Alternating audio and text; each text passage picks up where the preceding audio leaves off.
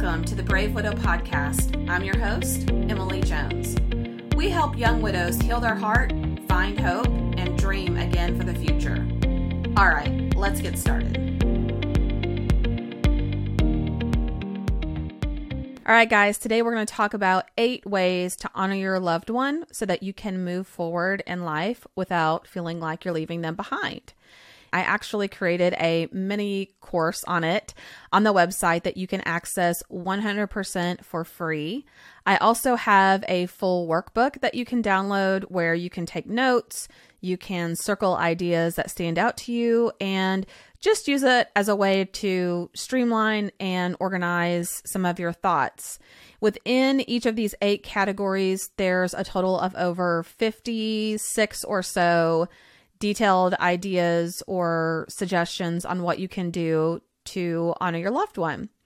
Now, the first thing to keep in mind is that there's no right or wrong way for you to honor your loved one outside of what resonates the most with you.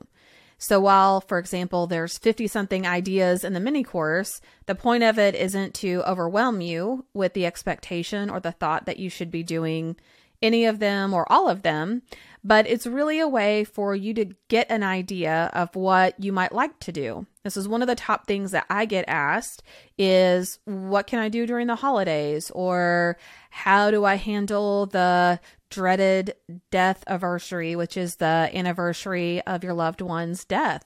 Those are really challenging and complicated times, and people are looking for ways that they can incorporate their loved one without also making it overly sad or traumatic or as a negative part of an event. So today I'm going to share with you the 8 ways or categories of ways that I like to honor a loved one. And some of these ideas are gathered from all corners of the internet. So number 1, keepsakes. Keepsakes are things that your loved one owned or maybe wore, or maybe it's something repurposed from something that they owned. So for example, Nathan had a watch that he wore pretty much daily. Often I'll wear that watch if I want to feel like he's close or nearby or to special events.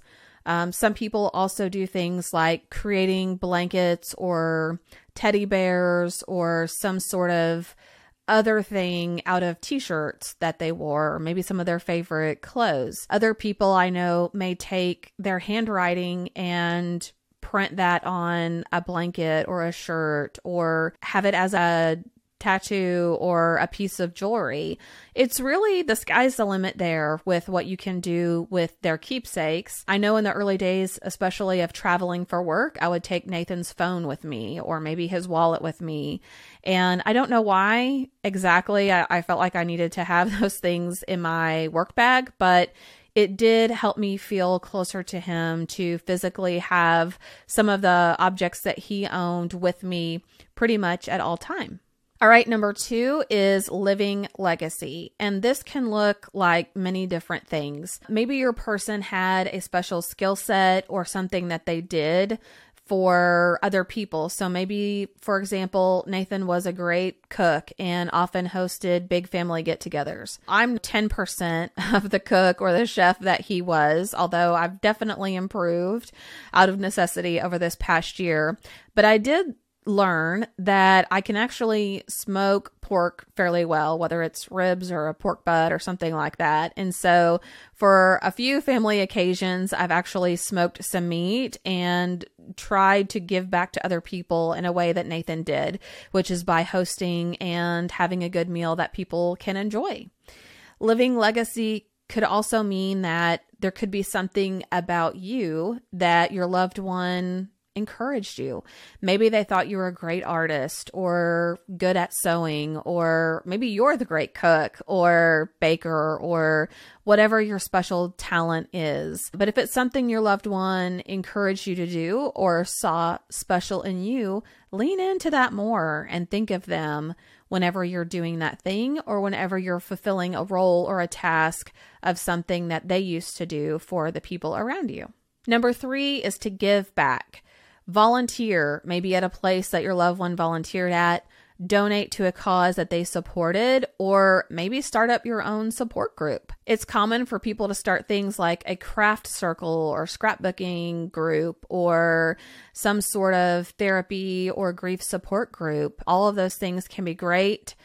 If you volunteer your time and you're willing to give back to other people, this is a great way to honor the memory of the person that you love and have lost. It's a core reason why I started Brave Widow, as a way to give back and a way to love other people, even a small percentage of the way that Nathan loved me. Number 4 is to travel. So you have several different options here with traveling. You could travel to a place that you like to go to together and has a lot of fond memories. Or maybe your person wasn't a traveler, or there was a place that they didn't want to travel to, and now you have the opportunity to do that and start to formulate new memories. One of Nathan's favorite places to go to is Saint Augustine, Florida. And he was really big into a few different things, one of which was pirates. And I had done some research on what places in America have much to do with pirates. And for some reason, historic St. Augustine came up as one of those places. So somewhat on a whim, we chose St. Augustine. And a few years ago, we went there for the very first time. And he fell in love with the history, the architecture. St. Augustine is one of the first cities ever founded in the United States, which is incredible. It has one of the, I think, only still standing forts there. So there was just a lot about the culture and the history that we really enjoyed in visiting there. We have gone 3 or 4 times together, but we had never taken the kids. And so last year, for what would have been our 21st anniversary, I really debated whether or not I should take the kids there. Like, I felt I wanted to be there. I wanted to travel there to remember some of the times that we had shared, but I wasn't sure whether or not I would enjoy also having the kids there, or if they would enjoy that area. I ended up taking them, and they absolutely loved it. They loved the time that we shared. They loved me mentioning some of Nathan's favorite things, getting to eat some of his favorite foods at his favorite places. And overall, it was a great experience. On the flip side, I've also traveled to a place that he always wanted to go, but never went to, and probably given some of his anxiety with travel would have stressed out about going to, which was England. So I took my first ever trip to Europe a few months ago and had just an incredible experience, made some new memories, and enjoyed the trip overall. Number 5 is to savor their favorites. Whether it's their favorite food, whether it's creating a playlist with some of their favorite music, maybe it's watching a marathon of their favorite movies, whatever they really enjoyed and they consider to be their favorites, just savor in some of those favorite things. It's a great way to remember that person and to make them feel like they're a little bit closer to you, because you may be more closely associated with some of the things that they absolutely loved. One of Nathan's favorite things to do was to shoot firearms. And while I never really got into that when he was still here, it's really become something that I've enjoyed learning more about practicing and safety and some of the shooting drills. Like, I've really just enjoyed practicing that hobby, and it always makes me think of him. Number 6 is to take action. Do something, create something, plant something, start a movement, but take action and cause a positive ripple effect in memory and honor of your loved one. Number 7 is memorials, and there are so many ideas of what you could do here. In fact, I recently had a memorial garden installed in my yard off to the side, and it's just an amazing place of reflection and serenity. And anytime I think about it or see it, I immediately think about him. Some people will have memorial benches, maybe a tattoo of something in their handwriting or something that they frequently said, or with their name on it. There are just so many things you could do from a memorial perspective for your loved one. So one of my favorite things that we've done from a memorial perspective and a tribute perspective was a suggestion by my counselor and psychologist at the time. And essentially what we did is we had an extended family get together. We asked everyone to bring a memory or a funny story or maybe a word that reminded them of Nathan. And around sunset, we took everyone outside and we passed out 1 or 2 glow sticks to people, depending on how many things that they'd like to share. And we all stood in a circle, and one by one, people would share their story or their memory. They would crack the glow stick and toss it out in the middle. So once everyone had gone around and they were able to share, in the middle of the circle, we had all these glow sticks that were now lit and just piled up in the center. So we had the kids take the glow sticks and arrange them in the shape of a heart. And we took a moment of silence to look at all of the memories and the stories and the things that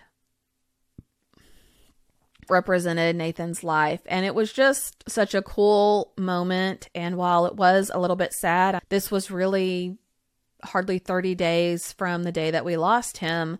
Overall, it was a great memorial and tribute, and something that I'd like to do again at some point in the future. And lastly, number 8 is events. There are a lot of things that you could do around events as well, such as maybe reserving a table at Thanksgiving for your loved one. There's a company that I just ran across on Instagram called Shop Grief Box, and it was founded by these 2 women where the mother lost her son, which was the sister's brother.